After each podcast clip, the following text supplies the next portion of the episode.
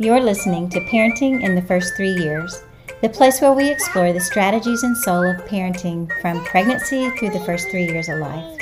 I'm your host, Ann McKitrick. Thank you so much for joining me.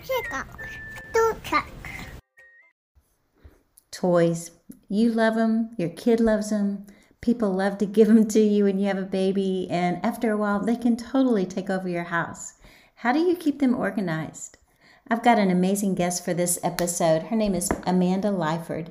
She's the founder of Easy Life Organizing, and she knows what's going on in your house because she's also the mom of a two and a half year old. She knows how hard it is to stay on top of all the stuff that can accumulate with little kids. Amanda's going to share with you how you can organize your spaces so that your kid will be able to find and play with the toys they want, and also how to set things up so they can put things away on their own. Plus, she's got great suggestions on holiday gift giving with ideas on how to focus on experience gifts that support connection, learning, and fun with your little one. So here we go. Enjoy this conversation with Amanda Liford. Well, welcome, Amanda, to the show. I'm so happy to have you here today. I can't wait to talk about this. I'm so happy to be on the show. Thank you so much for inviting me on, and I can't wait to help out all of your viewers. You're welcome. So, you have this really cool business that a lot of people need, including me. you help people declutter and minimize their homes. And so, I'm guessing that those people who might be listening are thinking it, or they will be thinking by the end of this podcast, man, would you please just come to my house and take care of things? Because it's just it just seems to be a constant problem you have to be so vigilant about uh, stuff or it just collects and, and grows. So, as we enter the holiday season, I thought it would be really helpful to talk about what parents with little ones can do now to prepare for what's coming, which can be a lot of extra stuff around the house, whether it's, you know, related to kids or not. There's just a lot of stuff that that comes around. So, how do you help people get things organized and keep them organized?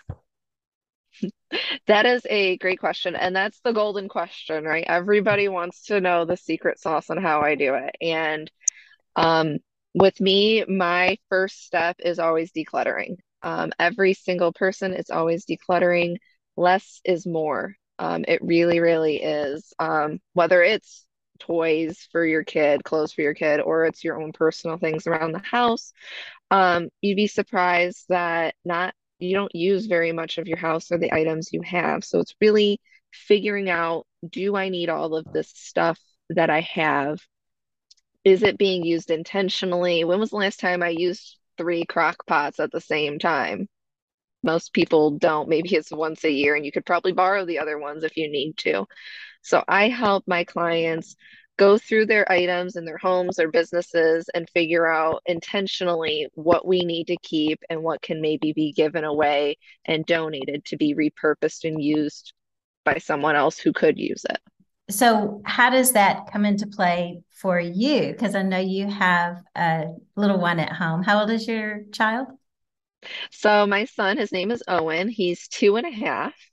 And uh, yeah, I, I have a two and a half year old, which everybody listening knows um, how much fun it is, or you will know how much fun it is uh, to have a two and a half year old um, constantly running around, taking toys out, throwing them on the floor. My house is never perfect. As an organizer, everybody wants to know if my house is beautifully organized 24 7.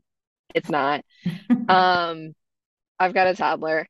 Uh, the little bit of a difference, though, with my house is I've got organized systems already in place I've taught my son these systems to where it doesn't take me hours upon hours to get back to what I envision as my perfect home. It takes me 30 minutes to get back mm-hmm. to my mm-hmm. organized home. Um, one of the things I actually started doing right when my son could walk was teaching him how to put his own stuff away.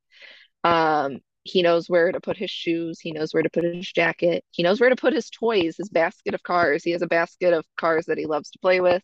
We pick them up right before he goes to bed and he knows where to put them. He knows where they live. I don't have toys spread out in my living room. I hate toys. Well they can get a little bit everywhere can't they? It's, it's it very like easy. so many toys have like a zillion pieces and they just seem to get in every nook and cranny of your house Okay, so let's just let's just kind of focus on the play spaces of of a house. You know, either that might be, you know, wherever you have all your kid stuff, you know, either in their bedroom mm-hmm. or in in a living area. How do you help your clients get those spaces organized? What what do you suggest? So, my number one question always is how my client feels about the amount of toys. I know how I feel about toys, but it's it's my client's space. It's their home. It's going to be based on them. 9 out of 10 parents are like, "I hate the amount of toys that I have. I wish I had less." And so then we work together to declutter and figure out how many toys can you comfortably have? How many, you know, um one of the items I really like to use is a cube organizer. Um, and that way, each category of toys has its own home. Uh, and that's the real big thing is having a home, having it visual, and having it easy to do. A lot of us have toddlers, and they probably, you probably have noticed that if you have a lot of toys, it's very cluttering and they only play with like three toys. I really try and focus on less is more. If you have less toys available to them, they're going to play with them more intentionally.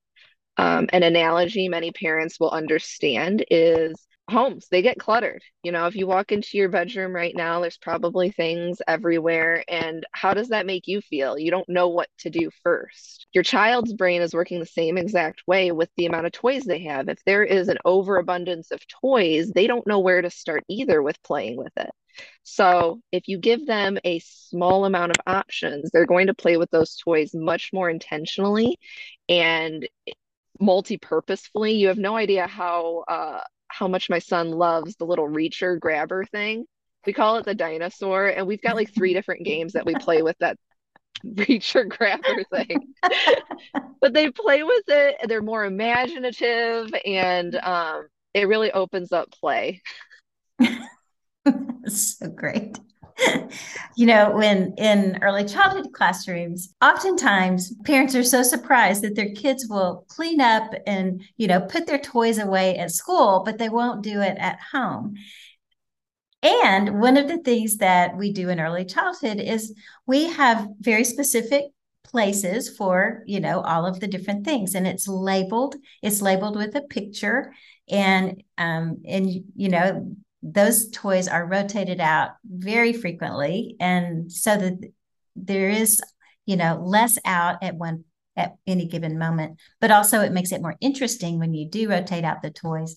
But um but I, I think that the the key at least in an early childhood program and i'm guessing the key is at home is to is to somehow teach the child where the cars go where the blocks go, where the where the different things go. Do you have a system for labeling or doing anything like that? Yes. So um, again, I love the cube organizers. Um, I think they are the best option because they're open spaces. Your child can see what it is. Um, my recommendation for labeling things is going to really vary based on the age of the child. So all the way up until probably four years old, I would recommend not putting the toys in bins on the cube organizer. That way they can see what they have. Um, and for parents, just labeling it. Maybe this cube, this one section is for books. This one section is for puzzles. This is for pretend play. Um, and that way you know where it's supposed to go but your child will also kind of get the gist of oh i always put my puzzles back here because it's the empty space. I've played with my puzzles. It's empty. Let's put it back where it's supposed to go. Mm-hmm. after four they start to recognize actual items a little bit better. So i'll usually put photos and it's okay to use bins at that point too but actually like you mentioned putting a photo of a puzzle piece that way they know that's the puzzles putting a photo of a car, that's where the cars go. And then when they start to be able to read, then you can use like a combination of the photos and words. Um, but again, really young age, I don't do bins. I literally just put it on the shelf so they can physically see what it is. Mm-hmm. And again, what you can visually handle, some people can visually handle more, some people can yeah. visually handle less. But I really keep a couple things. I keep like five books out and I rotate. I hmm keep um I keep one set of building stuff and so there's like Legos and I've got like magnetic stuff, but I rotate. So it's never he never has access to all of the building stuff. He's got one that's in rotation one, one that's in rotation two. That way it feels new every time you rotate the toys, every week or two it feels like he just got new toys. And hmm so he's going to be excited and play with them. hmm Yeah, I love that. Let's just talk a second about kind of acquiring toys, you know, and maybe some ways that parents can get toys to play with inexpensively. Do you have ideas on on how to get really good quality secondhand toys or a borrowing system with friends or anything like that? Do you do you do anything Yeah. like that? So I don't do one like that, um, but I do have a group of friends who do have a group.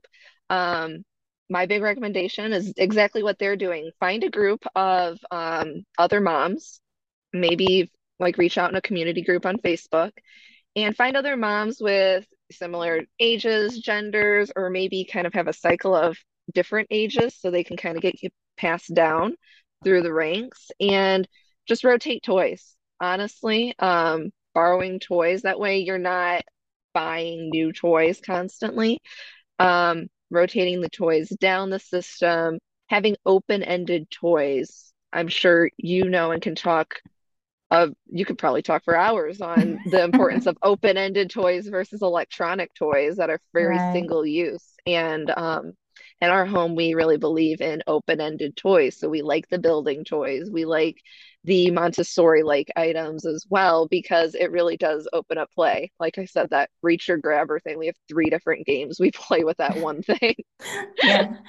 Yeah, that's really great. And I think I think that um, you know, an open-ended toy, just by definition, is something that can be used in a lot of different ways for more than one age. And some examples are construction toys, dolls, balls, just kind of the basic things that, you know, that you might think of.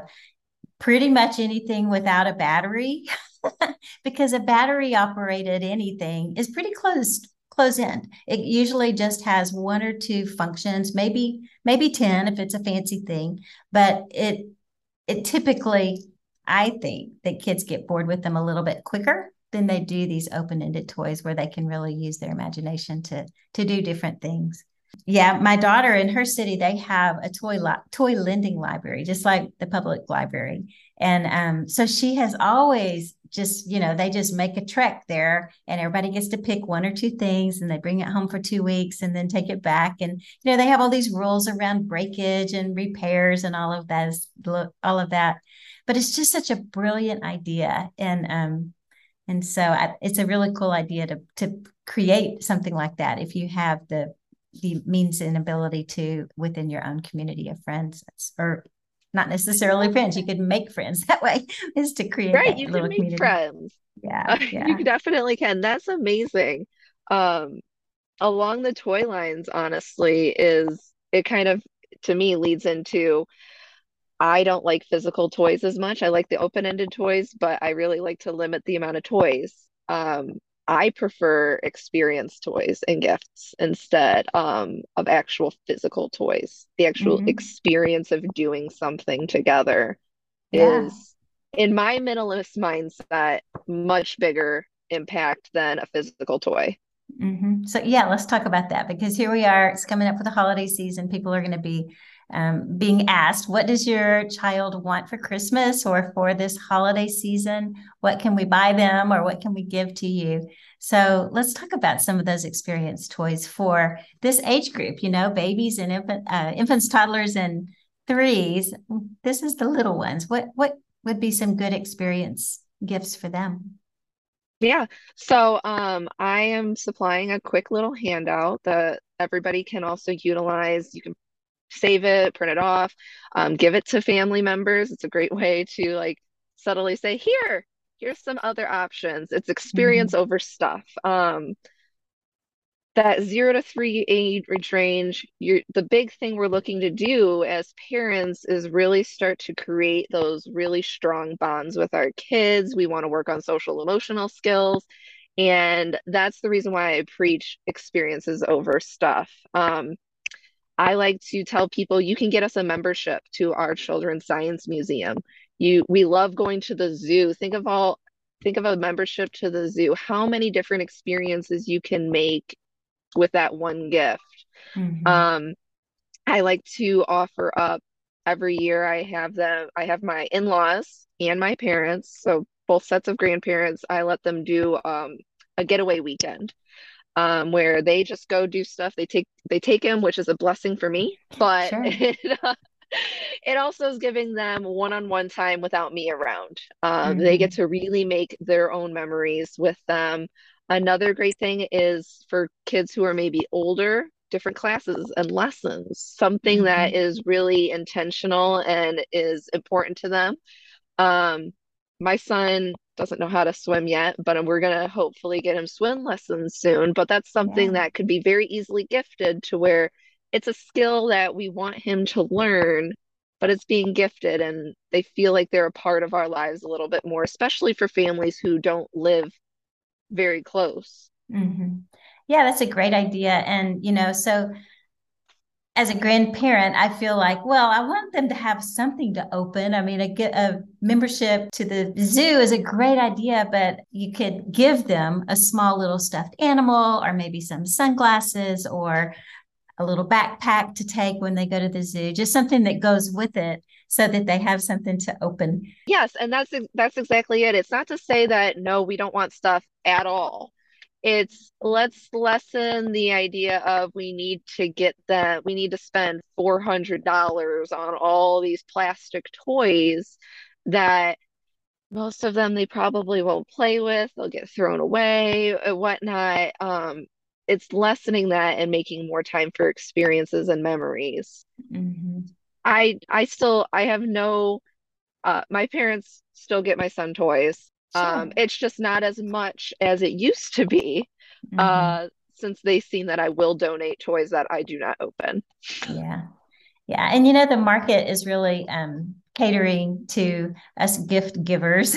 And they are, you know, there's lots of people that are providing really interesting things that you can purchase for uh, families with kids. And one of them that we've used is um, it's a membership to new books and so mm. you you just you know you s- subscribe to this membership and then you de- choose how often do you want this box of books to be given to them and then you tell them what age the child is and give them some other parameters but it's it's um it's kind of like Stitch Fix or something because they get this box of books, they look at them, and then they decide which ones they want to keep, and then send the rest back.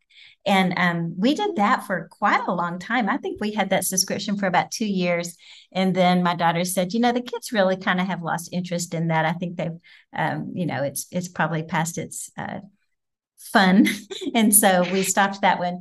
But there's lots and lots of services out there for for us to choose from and and people are getting really creative with that kind of stuff it's really cool they really are a subscription that i've been doing with my son since he was born was the Lovevery boxes um they're the montessori monthly or quarterly toy boxes that you get mm-hmm. and those I love. I love it because I don't have to think about what kinds of toys I want. About once a quarter, I'll get a new box, and um, my son like sees the box and he knows what it is and he gets so excited and then we make it a process actually it's part of the process when we get a new box we go through all the toys and figure out what needs to stay in rotation what doesn't need to go what can be stored away with the past ones because mm-hmm. what he used at 12 months is different than what he's using right now mm-hmm. so it's a good mm-hmm. chance to go through all the toys and figure out what are we going to use now and what we're not Mm-hmm. You know, you said something that makes me ask. At two and a half, does he participate in the rotation of toys? Does he decide what what goes away and what comes back when, or is that something that you decide? That's something I'm still deciding for him because I know if I gave him that choice, he would just have all the cars out at one time. Um, I don't really cars. think he could handle that decision. and he can't.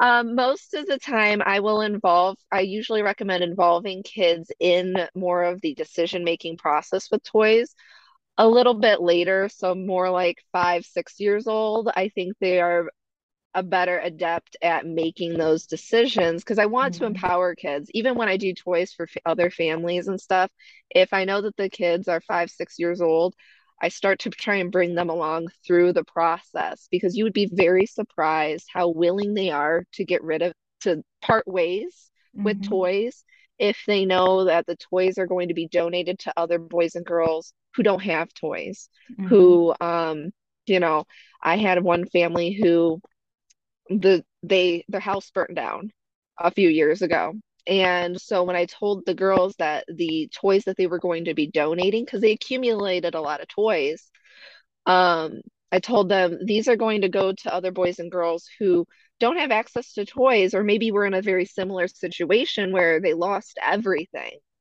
And after they had lost everything, the community came together and donated a bunch of things to them. And so when I described that to them, they understood that philanthropic mindset mm-hmm. and was very willing to get rid of things. And I said, instead of, hey, what do you want to throw away? What do you want to get rid of? The terminology was then, what do you want to give to somebody else to love? Mm-hmm. That's a great way to say it. Yeah. So as we wrap up, you've got um, a really cool um, download for folks. I'm going to put that in the show notes about some suggestions for experience gifts. Do you have any other parting words or ideas that you want to leave people with before we close up? I guess really the the important part is less is more, and um, the importance of toy rotations. Honestly, um, with the downloads, um, there is going to be a second page on a guide on how to do your own toy rotation. Okay. Um, and that it really is very helpful to keep those out and out of their minds and mm-hmm. then have those dedicated toys. I think toy rotations are also an easy way for us parents to not get rid of all of the toys. Right. We will keep a good chunk of them, but it's also a middle ground of you have a little bit now, but you've got all these others that we rotate out. And mm-hmm. every family is different. Every family has a different comfort level, and it's figuring out what works best for your family. Right. Yeah. I love that. Okay. Well, thank you so much for being um, on the show with me today. I know that, that you've given people lots of food for thought, and um, hopefully, this will really help them with their gift giving season this year and throughout the year. Thanks so much. Thank you so much. Have a great day. If you loved today's episode, take a minute and subscribe to our podcast. And one last thing I'd love to pray for you and your baby if you'd like for me to. You can email me at ask at nurturednoggins.com. Your request can be as simple as just one word, or it can include an explanation. Either way, you can trust that I will pray for you. It's a quiet, simple way that I can connect with you and your family and support you in your parenting journey.